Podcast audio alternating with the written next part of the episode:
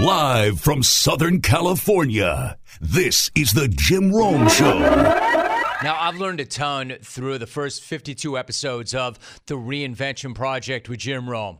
Yeah, it sounds like another shill for another one of my podcasts. It's because it is. However, I've learned a lot doing that podcast. You know, it's the side hustle to my side hustle, my passion project podcast. But one of the things that nearly every single guest on that program has said to me in one form or another is the need to bet on yourself. Bet on yourself. This is what winners do. This is what successful people do. And most importantly, this is what Aaron Judge did. I'm not sure there's ever been a better or more pure example of betting on yourself than what this guy did. In fact, I'm pretty certain there hasn't. I'm pretty certain that Aaron Judge just set the bar and the standard for what it means to bet on yourself and then hit the bleeping jackpot. I mean, this dude did tell the Yankees to take their absurd, lowball, cheap ass, frankly, offensive extension offer and shove it.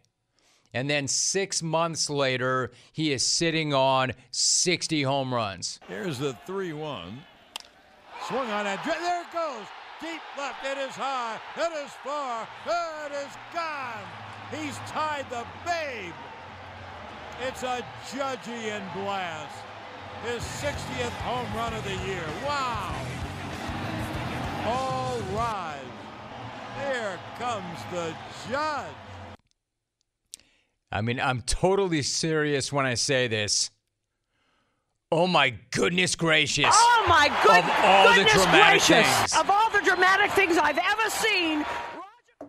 I mean, tell me, what's more fitting than that? That's perfect. Oh, my goodness gracious. Oh my of goodness, all the dramatic things I've ever seen. He tied the ball, the Babe, 60. Oh, my goodness gracious. Of all the dramatic things, he tied the Babe at 60. You might as well add another 60 mil to that contract offer, too. I'm telling you, I think everybody has to admit, Judge blasting number 60 in a left field at Yankee Stadium to tie the Babe is a pretty freaking epic thing. I mean, in a vacuum, on its face, if you're a Yankee fan or even the biggest Yankee hater, how can you not recognize how amazing that is? It's incredible. And that's before you even consider that it kicked off a Yankee comeback from 4 runs down in the bottom of the 9th. So once again, not only is he doing this in a contract year, not only is he doing this after they lowballed him, but almost every single one of those bombs counts and matters and helps them. He's the reason they are where they are.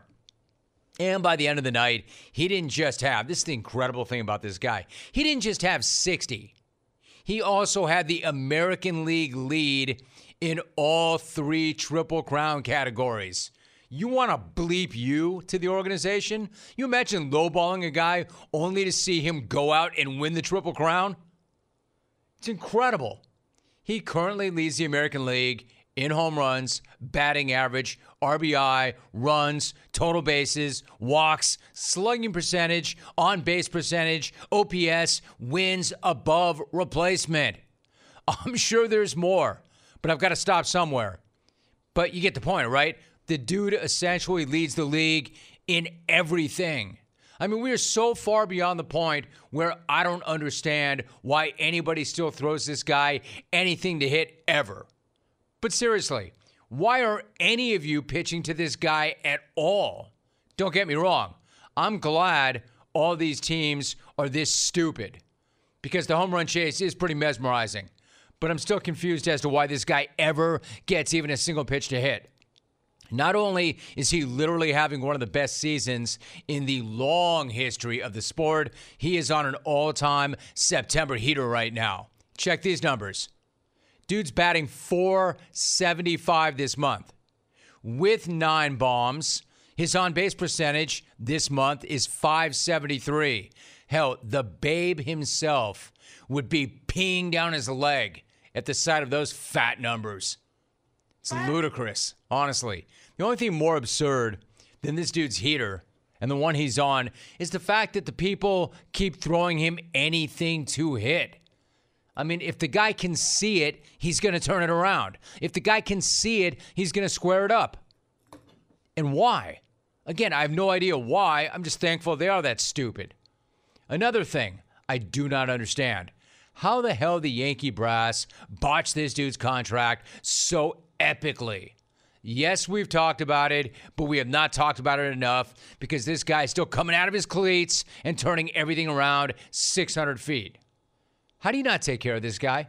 What more did this guy have to prove? Why now are you fiscally responsible? It's not like this dude wasn't already the consummate Yankee. Homegrown, class act, no drama, incredibly consistent. And yet somehow, some way, Hal Steinbrenner and Brian Cashman decided to offer this dude, and this I can never get my head around, they decided to offer this cat nearly 130 mil less than the little bro that the Mets offered Francisco Lindor. Yeah, I know. Aaron Judge is really tall, and those guys don't age well. That contract won't age well. He's like 8'7". Yeah, okay. Think about how absurd that is. To quote another New York City icon, because they're just falling out of the trees today. It just doesn't make any sense. It doesn't make any sense. And neither does, I'll tell you what really doesn't make any sense. It doesn't make any sense. You want to know something that really doesn't make any sense? Their explanation that they, quote, offered him the highest position player contract in the history of the Yankees. And don't you come at me with, yeah, Rome, you've already said that. You know, I'm going to keep saying that. Because that is one of the most offensive things ever. Yeah, but we offered him the highest contract of any position player in the history of the Yankees. And? So what? Not only does that not make any sense, that doesn't mean a damn thing. You're not negotiating with Yankee history. You're negotiating with A, the current market, and B, a current Yankee icon. It is such a BS excuse because the reality is they didn't even offer him more than they offered a teammate. You know, the teammate who responded like this when asked if he has ever cheated. I don't know. I don't quite know how to answer that, to be honest. I mean, there are customs and practices that have been passed down from older players to younger players, from the last generation of players to this generation of players, and Kirstie Alley. You know, I think there are some things that are certainly out of bounds in that regard, and spit it out, dude.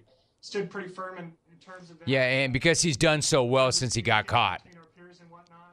That guy got 9 years and 324 mil, as in over 100 mil more than they put on the table for Judge this offseason. So he just showed the very best example ever of betting on yourself. And the Yankees just showed the very best example ever of being dumb and cheap and having it come back to bite you in the ass. As I mentioned, why now? Why now is the time to be fiscally responsible? You imagine the Yankee brass cringing through every last one of those 60 bombs this year. I can only hope they cringe a few more times. Oh, and maybe they should take a hint on how much their star means to a Yankee fan, right? How about that 20-year-old Yankee fan who snagged number 60, which could be worth up to an estimated $500,000 or more? And do you know what that guy did? This 20-year-old. He handed the ball back to the Yankees and Judge. Because unlike the Yankee brass, this young man gets it. If you met Aaron Judge, what would you say to him? I don't know. I'd just try anything to come back next year. Help the heart and soul of the ball club. Wait, before you go, do you have any expectations about catching the ball and receiving something in return? No, just wanted to give him back his success story, so any way I could get back to Judge, give him so much to the organization, just do my part. I mean, let me ask you, because I know what some of you were thinking. In fact, I know what all of you are thinking. Is that not the best guy ever? Or is that the dumbest guy ever? And can you be both? I mean, that guy just cost himself probably $500,000. But what a legend. What a class act. He's like, to paraphrase, I love Aaron Judge. I just want to thank him for everything he's done for this organization. Yeah, dude, but you're not a part of the organization. You're a 20-year-old guy holding a lottery ticket. The organization should be thanking the guy for everything he's done for the organization. Not the 20-year-old rando who showed up at a baseball game and somebody put a lottery ticket in his hand.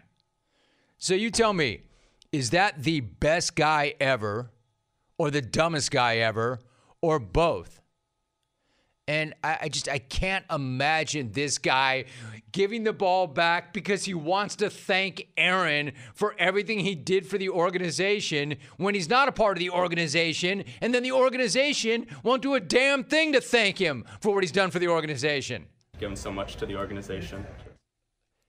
Yeah, but not to you, Broham.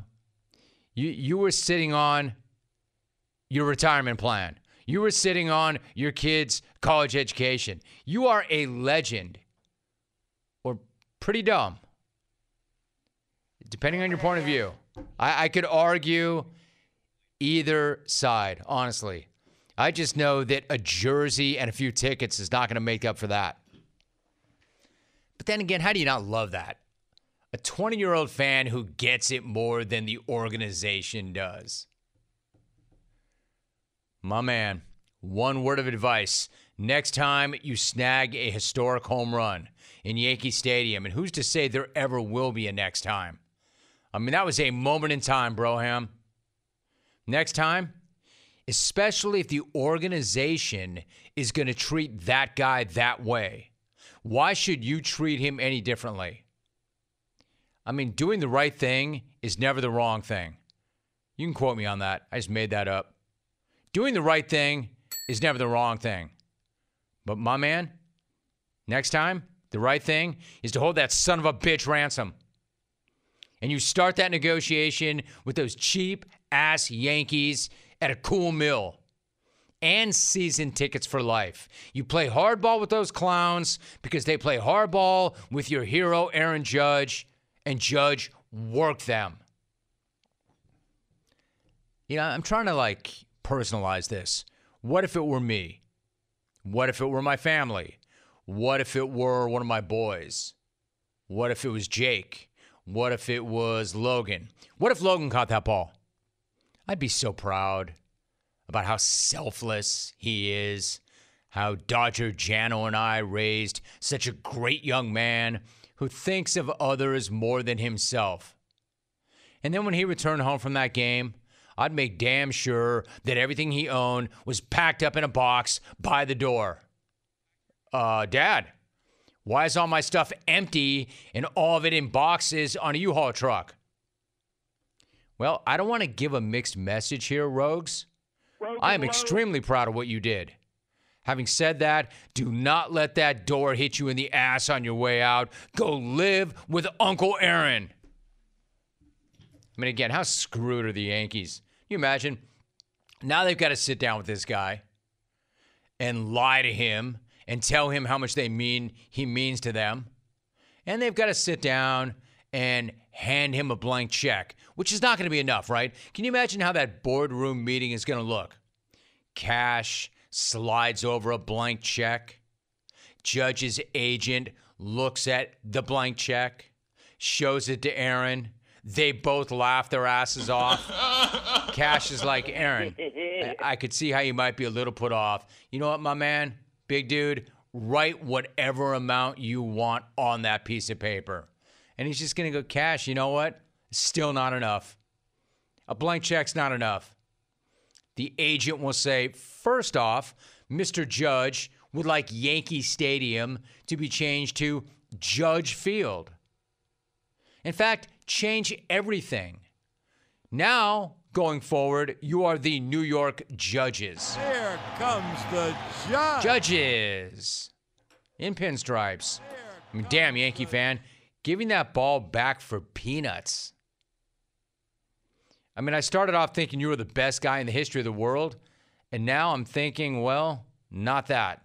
Stupid idiot. Like, why are you going to be that great of a guy when the organization doesn't treat that guy with that kind of respect?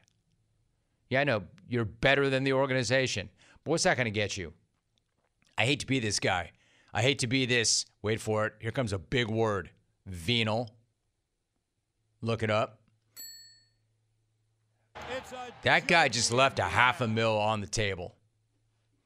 Just like the Yankees cost themselves probably $250,000. Unbelievable.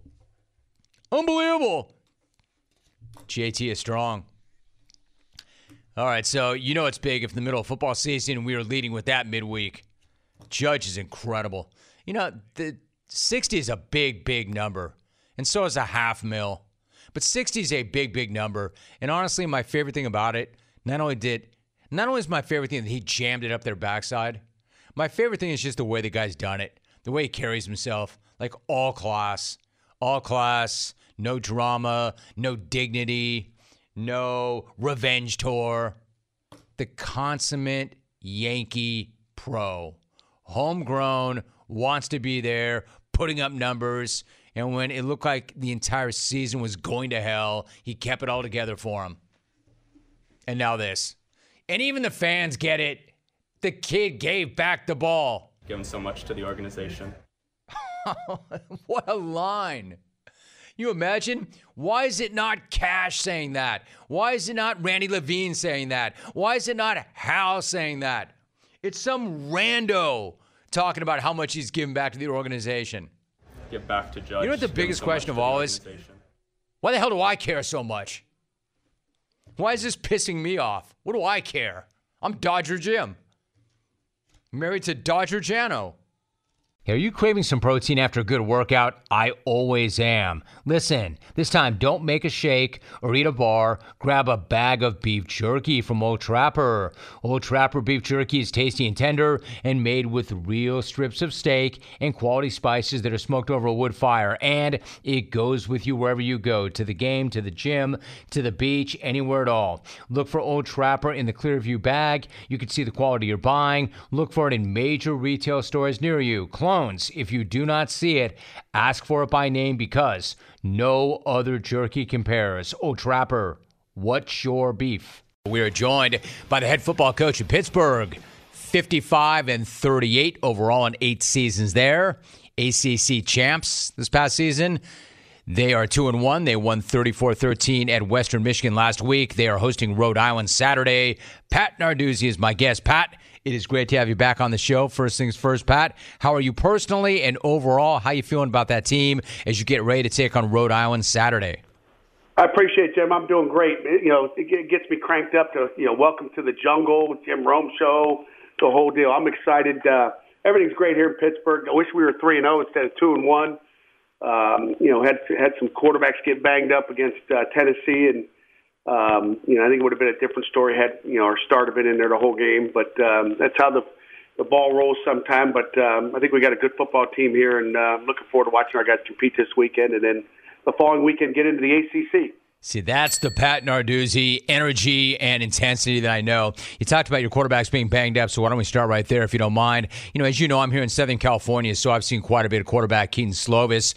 And when he put up big numbers at USC, he did get hurt. He missed that Western Michigan game, as did his backup, Nick Patty. So how pleased were you with the way your redshirt freshman, Nate Yarnell, handled himself in his first game, Pat, of organized ball in about 3 years? Yeah, it's his first organized game in 3 years. It's the first time he'd actually run our offense ever. He was a guy, Jim, you know, reading scout cards. You know, I mean, he was running, you know, Tennessee's offense, West Virginia's offense for 2 weeks prior to the opener. And so he's our scout quarterback and, you know, was thrown into the starting duties last week and had to compete to win it as well.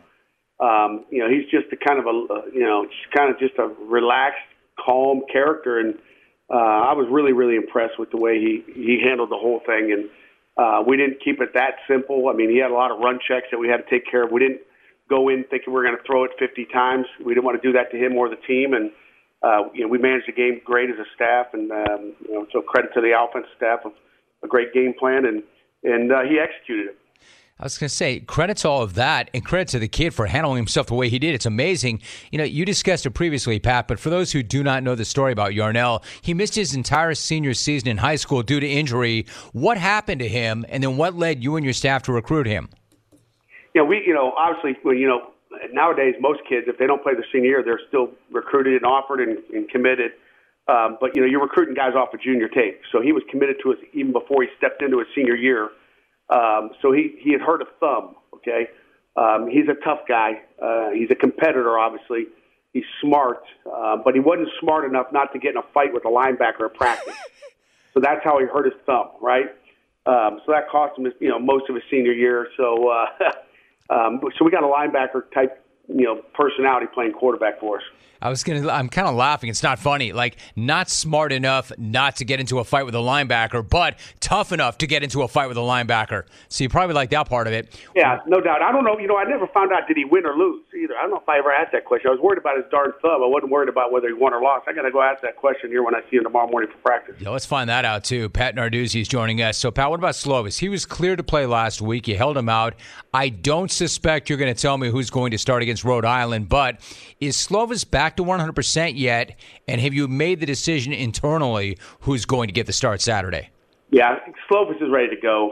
Again, he could have gone last week. It was just too soon for me. I just wanted to make sure he was healthy. What I didn't want to do, Jim, and again, the trainers and doctors cleared him, is have him come back so soon that we got nicked up again. I said, you know what, we're gonna tough this one out. We're gonna go up there, win on the road with some adversity. I want to see how our guys react to it, and they did a hell of a job. So I prepared our team, even though he's cleared on Tuesday.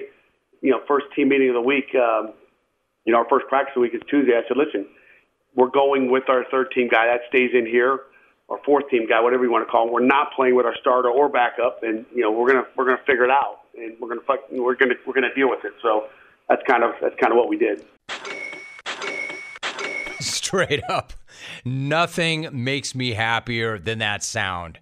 That is Shopify's new sales sound. It is incredible. The sound of another sale on Shopify, the all-in-one commerce platform to start, run, and grow your business. I mean, how many reasons are there to love Shopify? How about this? Shopify gives entrepreneurs the resources that were once reserved for big business only. So upstarts, startups, and established businesses alike can sell everywhere, synchronize online and in-person sales, and effortlessly stay informed. You know this if you own a business. Scaling that business is a journey of endless possibility. I know this. I feel like I own a small business, this podcast. I know where we started. I know where we are right now. And I know where I still want to go. Success is a million milestones on a forever evolving path, and nobody understands that better than Shopify. I love, for instance, how Shopify has the tools and resources that make it easy for any business to succeed from down the street to around the globe.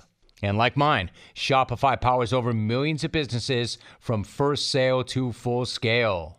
More than a store, Shopify grows with you. This is possibility powered by Shopify. What you want to do is go to shopify.com/Rome, all lowercase ROME, for a free 14-day trial to get full access to Shopify's entire suite of features. Grow your business with Shopify today. Go to shopify.com/ROME, all lowercase, and do it right now. Shopify.com/Rome. Pat Narduzzi is my guest. So, Pat, what about Slovis? What has he brought to your team, both on and off the field, since he transferred in? Yeah, he's a great quarterback. I really do compare him to a Kenny Pickett type guy. The difference between him and Kenny is he's got more patience in the pocket, and sometimes nowadays Kenny would have taken off running and not got hit. He's got a lot of I guess it's courage in the pocket. He's going to hang in there and take a hit and throw the ball. So that's what I love about him. But at times you got to get out of there and save yourself sometimes. And he's got to do a better job with the protections and making sure it gets turned to help him out when he sees it if the offensive line doesn't do that. So I love him. I think he's a great competitor. I think he's a great leader. I think he's very accurate like Kenny was. And he's got NFL ability. All right, so Pat, since you mentioned Pickett, it's not your situation. You've got plenty of on your own plate. You got plenty to worry about with your own program, but you got to be watching Pickett from afar. Do you think? And I'm not asking you to say anything negative about Mitch Trubisky, but just in a vacuum, do you think Pickett is ready to play and start in the NFL right now, or would that be too much too soon? You know, and I know Kenny, and you know, and I've watched. You know, I haven't seen a game. You know, I haven't seen one play in the last 2 weeks. I don't have time to watch Sunday football, unfortunately, but I was fortunate enough to take the whole team to see the first preseason game, and he looked like $1 million. I don't think there's any question he's ready. You know, I think they're looking for some maturity right now and seeing how things go. But, you know, Mitch is a great quarterback, and he'll be fine. And again, Kenny's going to be fine when he's ready. He's ready when they say, Kenny, it's your turn, and again, his opportunity will come at some point. You know how this game is played, just like Nate Yarnell's time came. When he's ready, you know, I think everybody will see that he'll embrace that and do a nice job for him. Appreciate your thoughts there, Pat. You're looking ahead to Rhode Island, but I might ask you to take one look back. That emotional win over West Virginia in a tremendous game to start the year. What a wild finish that was. And that marked the return of the backyard brawl in front of 70,000 fans, which set a record for largest attendance in Pittsburgh sports history. You've been around the game your entire life. You're a coach's son. But have you ever experienced a better atmosphere than the one you had versus West Virginia?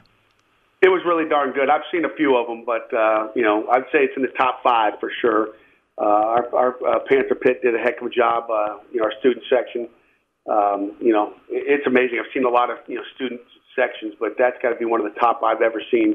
Just student sections, you know, especially for, you know, school that has, you know, probably 17,000 undergrads. You know, I think we had, you know, 16,999 that came. I think there was one person didn't show up, so I'm not sure who it was, but I'm going to try to, you know, track that guy or that gal down.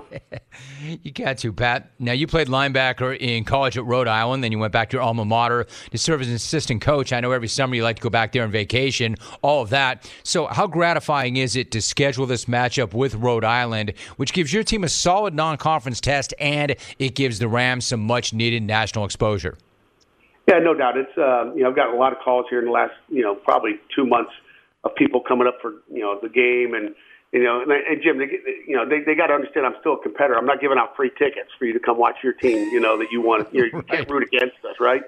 So you know, as much as I'd like to give them a free ticket, they are getting free tickets. They're going to pay for their own tickets, but it's awful nice for them to schedule us and us to schedule them. You know, brings them in here, brings back some old memories, and you know, again, you know, I think you know. As a coach, you never forget where you came from. And, again, I learned a lot from Bob Griffin as a player under Bob Griffin, the old head coach there, and his entire staff, and then coaching there. You know, so I know where they come from, and it's a good football program. And, you know, I give back to the university in the off season, and again, it's just something that is good to give to them during the season as well. Yeah, Pat, I don't think anybody's going to question whether or not you're still a competitor. In fact, when you played there, in fact, let me ask it this way. As a coach's son, and you were always that intense, always that driven, what were you like as a player? How would you, knowing what you know now as a coach, how would you evaluate yourself as a player? You know, I was a, you know, coach's kid, so I was probably just a slow guy that made plays because I knew where I was supposed to go and knew what the other team was doing. Studied a lot of videotape, you know, I was a good 1AA football player. Hey, Pat, I think you're being humble, but I get it. Not only did you study a lot of videotape, the story goes you actually had an 8mm projector in your dorm room. Is that true? And where did you get that? And did any of your teammates roll like that? Yeah, none of my teammates rolled like that. Only a coach's kid could get a camera like that, you know. So we had extra ones, you know. We always had one at the house. You know, my dad used to be on Sunday mornings when he was head coach at Youngstown State, would have the staff over for donuts and coffee and breakfast at our house, and they would sit in the living room and have that thing projected on the living room wall, and, you know, just kind of in a relaxing, different atmosphere. So my dad could be home with his family, but again, get his work done. So we always had one around, and I just kind of snuck that one into my dorm room, so I had some stuff to, every night before I left the coach's office at Rhode Island, I'd grab one reel, and I'd watch it that night, and then the next day get another one. Probably was the best time ever. It was preordained. There was no way you were not going to be a coach. He is the head football coach at Pittsburgh, 55-38, as I mentioned. They're 2-1. They're coming off that win over Western Michigan and another big one against Rhode Island on Saturday. Pat, always appreciate the energy, appreciate the friendship, and always good to have you on the show. Pat, good luck. Thank you, Jim. I appreciate you having me on, and hail to Pitt. You got it. Hail to Pitt. Hail to Pitt. Pat Narduzzi, intense and competitive, and as always, doing a great, great job at Pittsburgh. So I've got a question for you guys.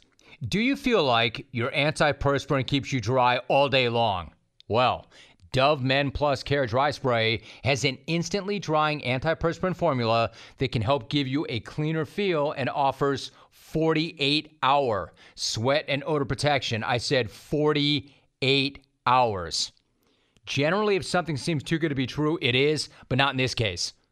Dove Men Dry Spray feels light and clean on your skin, and it's quick and it's easy to use, especially when you're on the move.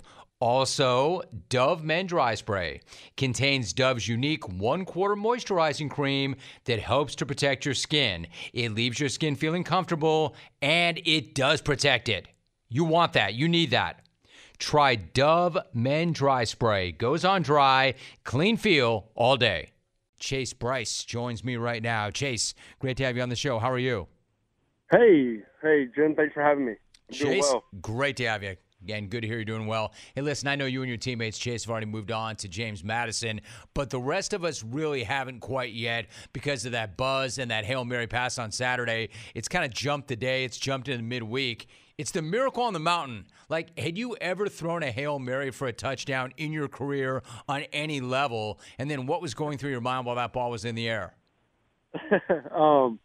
No, I haven't. Not that I can remember. Never had to be in that situation to throw a Hail Mary to win the game. But in the moment, when I let it go, I'm like, man, it's going to be kind of short. I threw it really, really high. We weren't quite down there yet, my receivers, so it was kind of the perfect storm.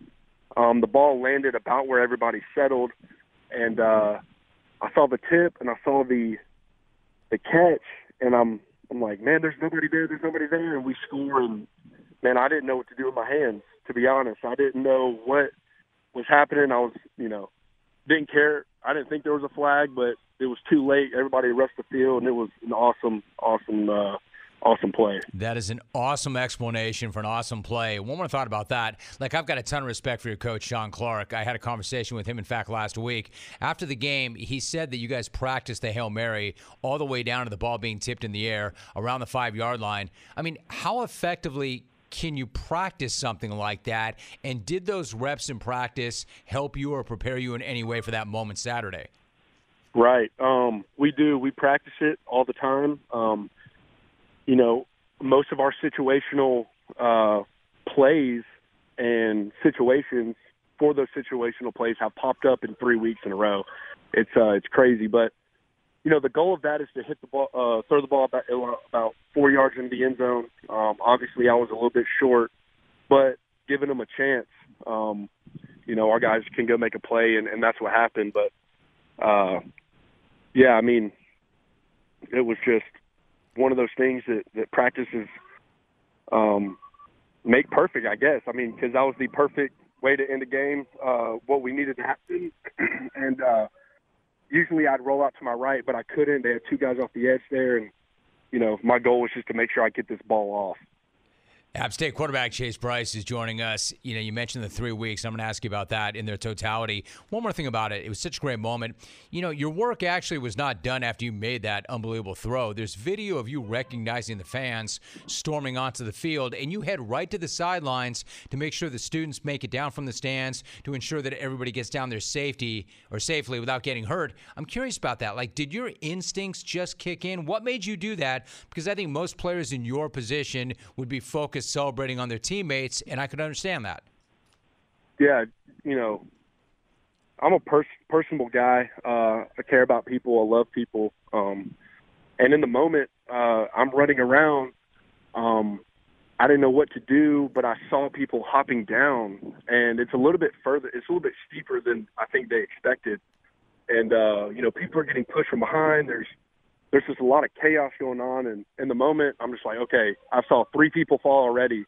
I just want to make sure that they're at least getting down safely. You know, people got boots on or heels or wedges. Like, didn't want anybody to break an ankle or hurt themselves, obviously. So in that moment, I just wanted to be there to help. You know, maybe somebody else will notice that and do the same thing to help their friend down, or just random people, because it was a mad chaos out on the field. My man, leading from the front, Chase Bryce joining us. So what about those 3 weeks? I mean, I don't even know how you go about describing something like that. Like, you score 6 touchdowns and 40 points in the fourth quarter, only to lose that thriller 63-61 to North Carolina. You follow that up with that amazing upset over Texas A&M, then the Hail Mary win. Like, I would say it's a roller coaster, but I don't think that would accurately describe what you and your teammates have already experienced. You're right in the middle of it. How would you describe what the season's been like so far? It's, I mean, roller coaster would be a good word to put it. I mean, we faced a lot of adversity already, losing a heartbreaker and then bouncing back and winning our second game. You know, it could have been an 0-2 look, could have been an 0-3 look. You know, how would we respond to that? But, you know, luckily we're 2-1. We've got a lot of confidence. And I think it's obvious that we don't lose faith in a game. We got a lot of faith in our coaches, my teammates. We play with a lot of passion, a lot of emotion. And, you know, we became a lot closer team from July, August through, you know, here we are in September. You know, we're just going to continue to build on that. Oh, I can't wait to get to this. Let me talk to you for a minute about the Conair Turbo Extreme Steam, and Iron 2-in-1, or as I like to refer to it as, the Conair Turbo Extreme Steam. I love this product so much. It is the most powerful handheld steamer I have ever seen. What that means is you get fast and easy wrinkle removal. Look, I want to look sharp. I want to look buttoned up. I hate wrinkles.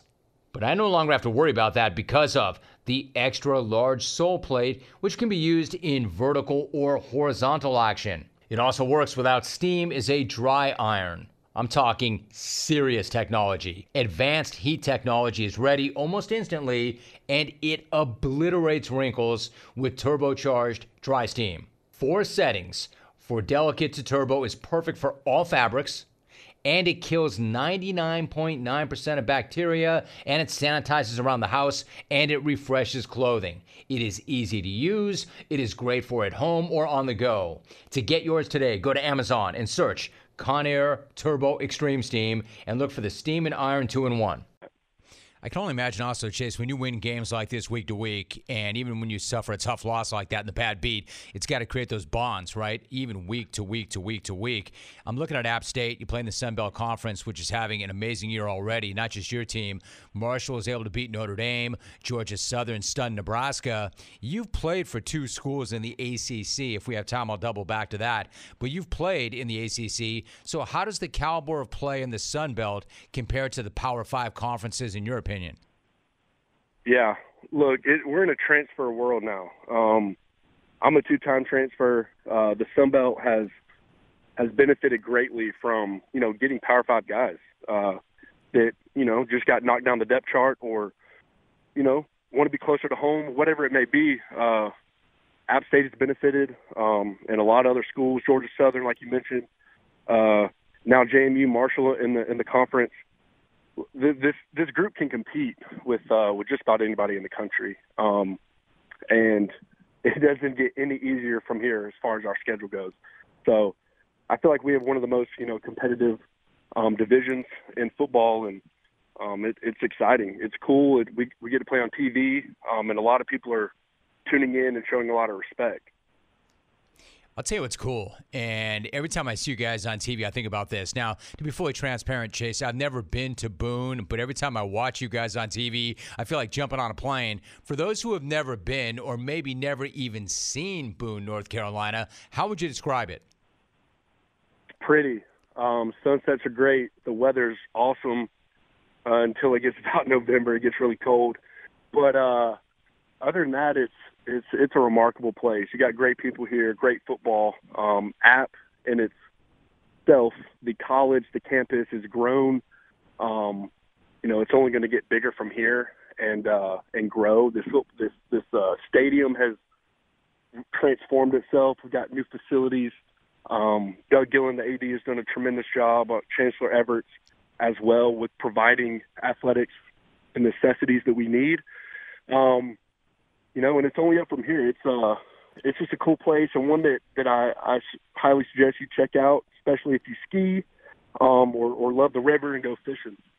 I love the river. Listen, you already answered my question. I was going to ask, when you had options, when you hit that portal, what made this the place to be? But you just answered that question. Chase, before you go, I mentioned also that your college career at Clemson was also a very good one in the sense that you spent 3 years there. Not only were you a part of a team that won the national title, but you earned your bachelor's degree in Parks, Recreation, and Tourism Management. So how would you describe the Clemson experience, and what was it like to play for Dabo Swinney? Right, yeah, the Clemson experience is a lot different than, my last, the second year here at App State. I was a young kid. I was 19 years old going into college. Had to learn a lot on the fly, and I was in a great program and under a great leader, and I got to learn from a lot of great people. So that experience in itself, being on the mountaintops is wonderful. Winning a national championship, developing those relationships, and obviously getting my degree were on my checklist. And then obviously I wanted to have that opportunity to go play, lead my own team, and kind of lead my own legacy.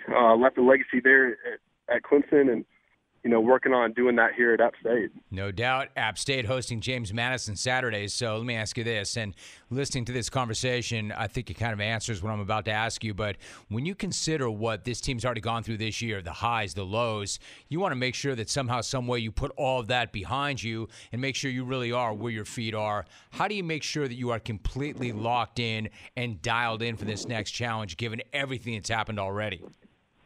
Yeah, that's great. I use that a lot, being great where my feet are. I think it's valuable and apparent in life and general.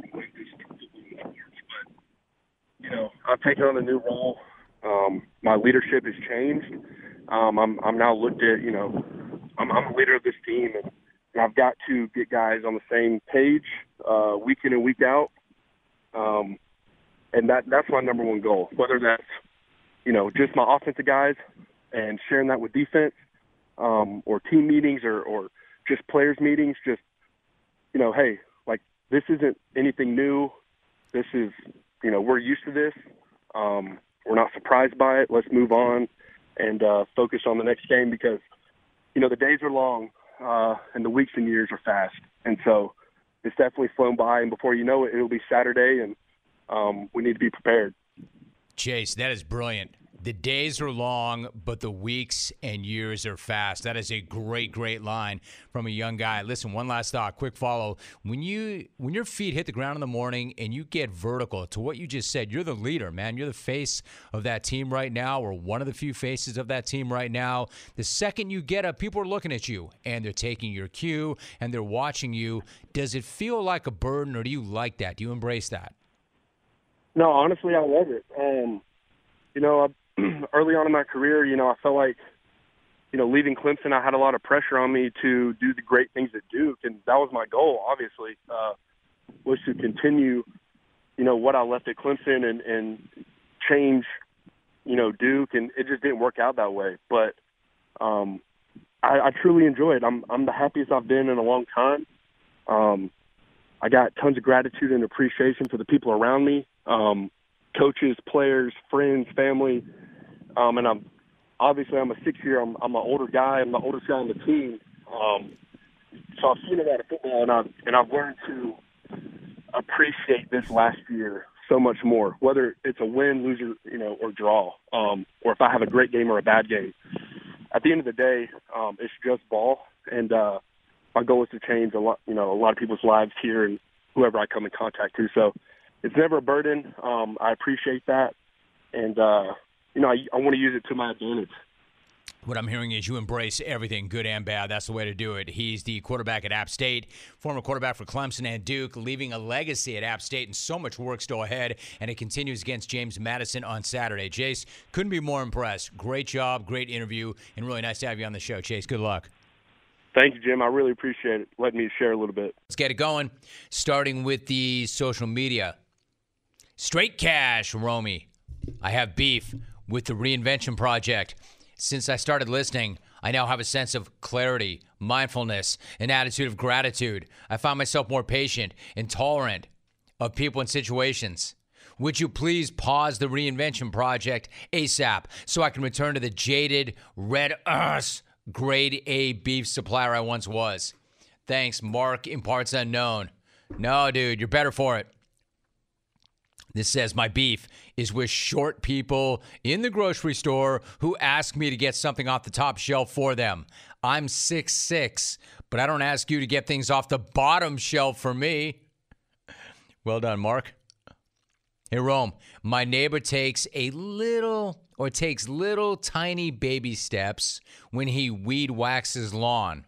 So what should take 10 minutes takes this kook an hour.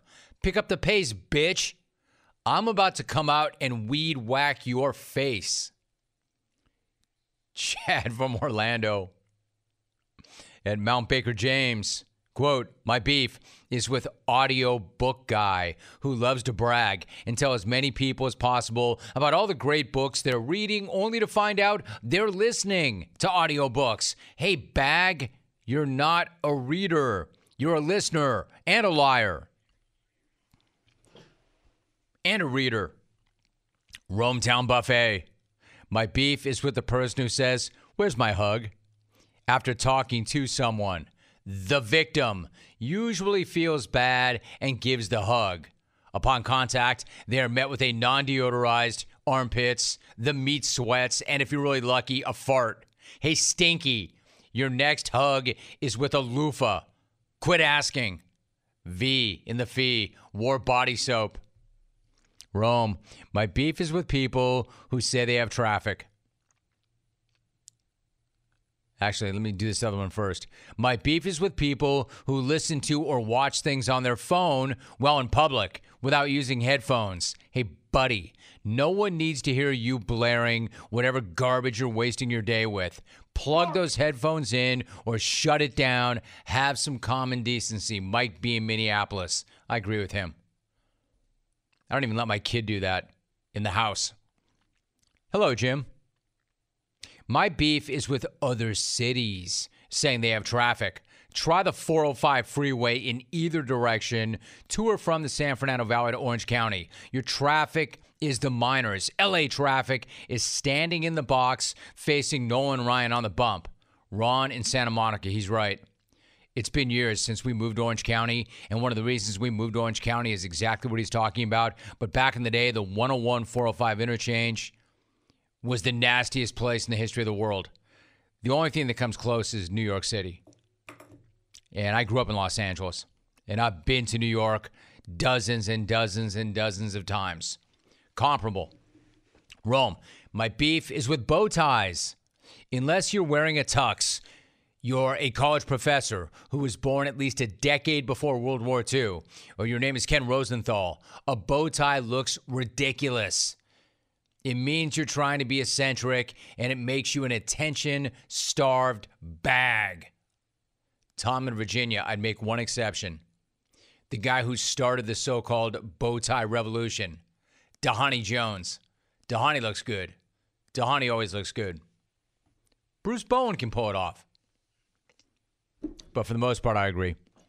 Hey, Rome, my beef is with my girlfriend always saying, let's watch a movie, and then proceeding to fall asleep on the couch within 15 minutes of the movie starting. The next day, we end up rewatching the parts of the movie I've already seen, and then she falls asleep again during the rewatch. The cycle inevitably continues over the course of several days until I've been stuck watching and rewatching the same 20 minutes of a freaking 90-minute movie for 2 weeks. Eric in L.A. That does seem plausible. I could see where that would happen. That's not a commentary on Dodger Jano, but I could see where that would happen. She actually might say that about me. Hey, Romy, my beef is with the pig. See? G-A-T. Pig that sat next to me on the bus today and immediately dove into his breakfast of Skittles, chocolate bars, and Red Bull, all gobbled down with his mouth wide open. I don't want to be that guy. But in my day, we ate a proper meal in the morning and we chewed with our mouths closed. Perhaps my beef is actually with this pig's parents for not teaching him manners. Craig in Calgary. Why is it always Ritz's parents' fault? Skittles for breakfast. Chocolate bars. Red Bull. No hair. Hey, Rome, my filet mignon is with dudes that come out to receive their packages from me, only to ask what the hell their wife ordered now with a big eye roll. Hey, D-bag, your wife is supposed to be your better half. You're supposed to be a damn team. Talking down about your wife only makes you look like garbage. Garbage. Jasper, Northwoods, Maine.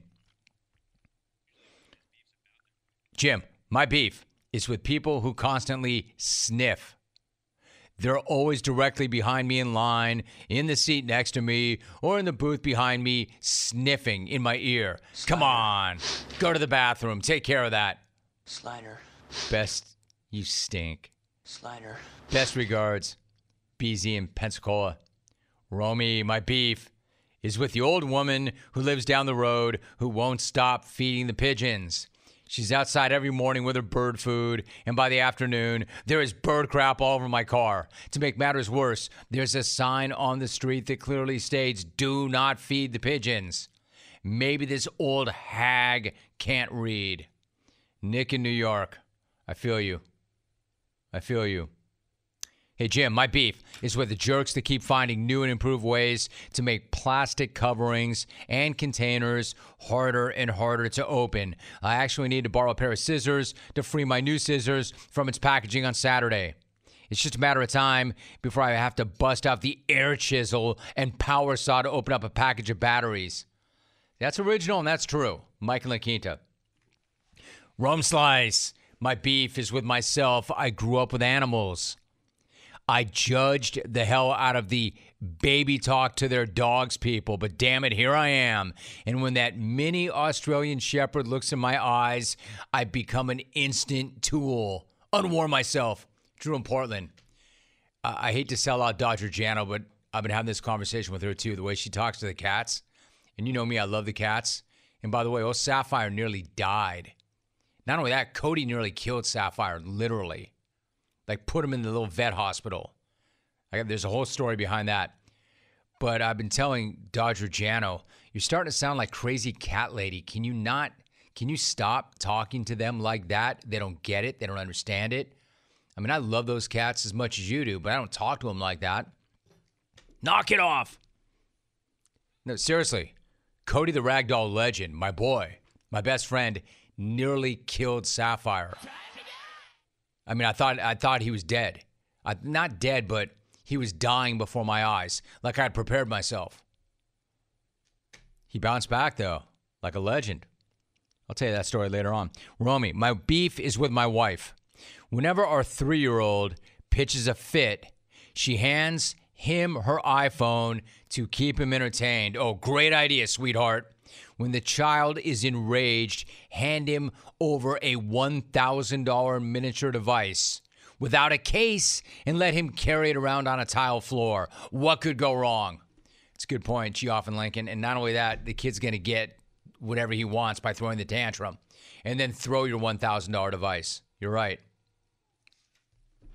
Of course, you're more worried about the phone than the kid, but okay. And what you're teaching the kid. Jimmers, I've got beef with dorks that gargle Listerine. Look, pylons, I'd rather smell post-coital morning Jägermeister breath than that green bottle of decomposing hooker juice. What? Jeffrey Dahmer doesn't want any of that. Abby and Dahmer Diego. Abby... I I cannot. Abby, no words. I'm a wordsmith. Not a damn word, Abby. Abby, how long did it take you to compose that? Have you been working on that three-sentence beef since last week? That is insane. If you had said to me, hey, Rome, you got a week, top that. You don't even have to work. You could take every show and every podcast off and go 24 hours a day and then come back a week later and top what she wrote. I couldn't. Nor do I think I'd want to. Damn, Abigail. Let's go to the calls. Wow. Tustin Ranch. I like it. That's not far from where we are. Dave in Tustin Ranch. What's going on, Dave? What's your beef? Romy, what's going on, buddy? Okay, so this is definitely in market. I don't know if it's on topic, but hey, Irvine Company. They're called apartments, all right? They're not apartment homes. They're called apartment homes by you jackasses so that you can rent charge 3 times the rent that they're actually worth. Great job. And on the topic of DoorDash and those houses, hey, DoorDash recipient, give me a gate code, or you know who's eating P.F. Chang's tonight? Me and my girlfriend. Lastly, Total Wine, do me a favor. Stop putting a 2-drink max on Pliny the Elder. God, I hate that. Late. My man, Rakim. Dude, he just hit everything that I know. The Irvine Company is just a behemoth. They own everything. Everywhere I go is owned by the Irvine Company. They own my house. They own everything. Total Wine is where I get my 42. My 1942. Good place. Nice job, bro. Really well done. Tustin Ranch representing. Let's go to Florida. Bergie. Rack that, Alvin. Rarely do we get a phone call that we rack off a beef. Bergie in Florida. Bergie, what is your beef? Romy, my beef is with that flea-ridden pooch, Paul's dog. I mean, what happened? Did dog catcher get that mutt after the smack-off? I want to know what's going on there. Also, war that you can't spell grit without writ. I'm out. It's a bad war, but it's a fair question about the dog. Where is the dog? Where is the dog? We have not seen that dog. We have not heard from the dog. Dog's got a tail between its legs somewhere. We have not seen the dog. 1-800-636-8686. Let's go to Boise, Ty. In Boise, Ty, what's your beef? Hey, Romy, my beef is the wasp. This devil spawn's only purpose in life is to decimate bee population and attack me while I'm mowing the lawn. I wish I could take a magnifying glass to every one of these little mother bleepers. And War Abbey having one of the best beefs I've heard in a long time. I'm out. You're right, dude. You're right on both counts. That even for Abby, that beef, that's not the best beef in a long time. That is the most wild beef in the history of beefs. That is an insane thing that she sent. Insane. I agree. When I think of wasps, I always think about this. I had a mailbox that back in the day, when I bought my first house, I would go directly into the mailbox. It was like a slot. It wasn't a door that opened back. It was a slot. Rather than take my key out and put it in the back and open the backside, I would reach into the slot.